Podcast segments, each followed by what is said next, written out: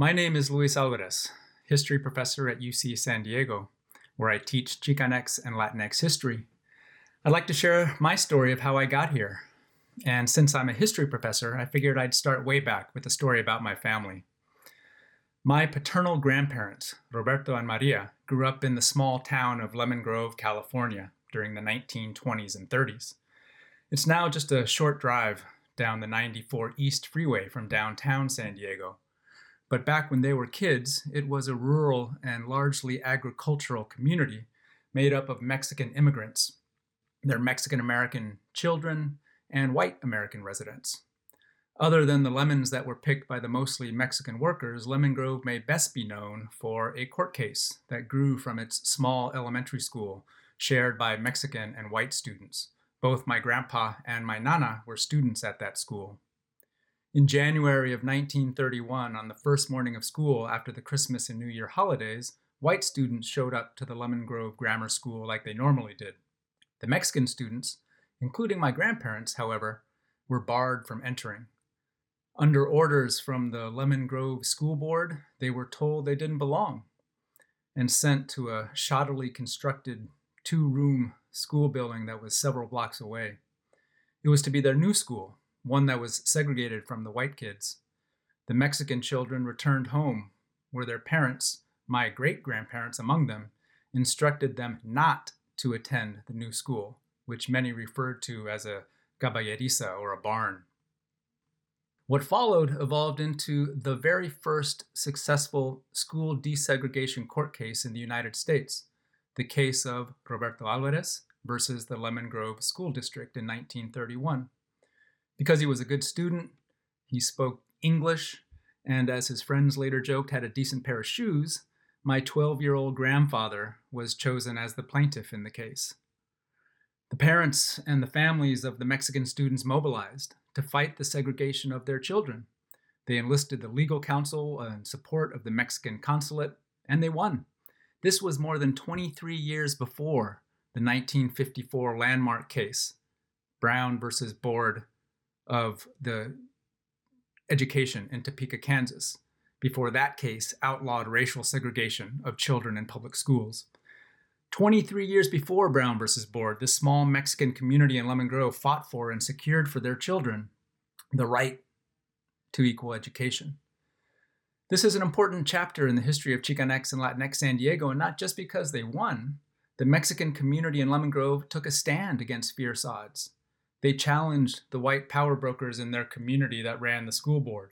They risked losing their jobs in the midst of the Great Depression they faced the prospect of deportation during what was a nationwide repatriation campaign that saw more than 600,000 Mexicans return to Mexico, including countless numbers of Mexican American born children.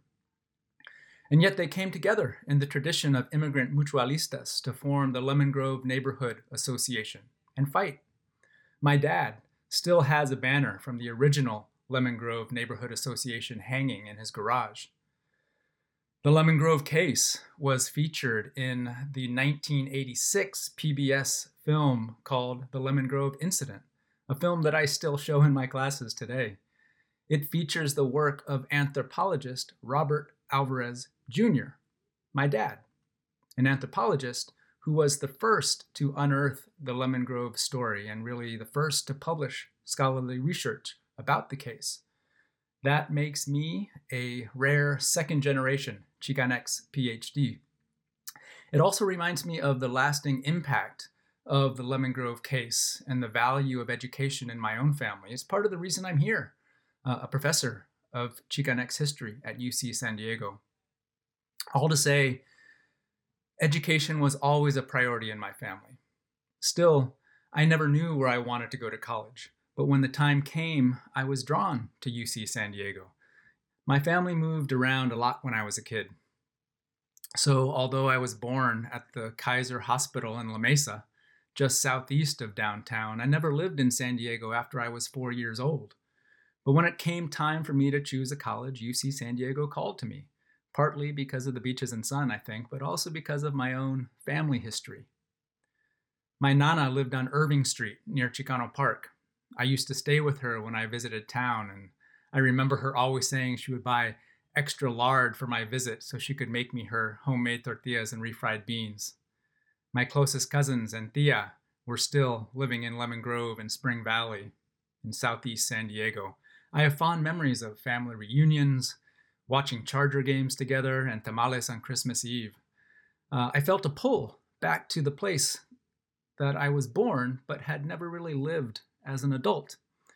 And these many years later, I see it was my San Diego roots pulling me back, but it was also UCSD charting new paths for my future. You see, when I arrived on campus, I was intent on being an engineer. I enrolled in math and science classes, dead set on becoming a structural engineer. But then I took history for fun at the end of my freshman year. Uh, I took a class with Professor David Gutierrez on Mexican American history. I learned about the Chicano movement, about the border, about immigration. The class was HILD 7C, a class that I now teach almost every year. Back then, it helped me see my own past and the world around me in new ways. Uh, I learned a lot from Professor Gutierrez, and I'm happy now that he is one of my closest friends. I also took Mexican history with Don Ramon Ruiz. Uh, I always thought he was like what professors in the Ivy League would be like, with the patches on the elbows of his sport coat.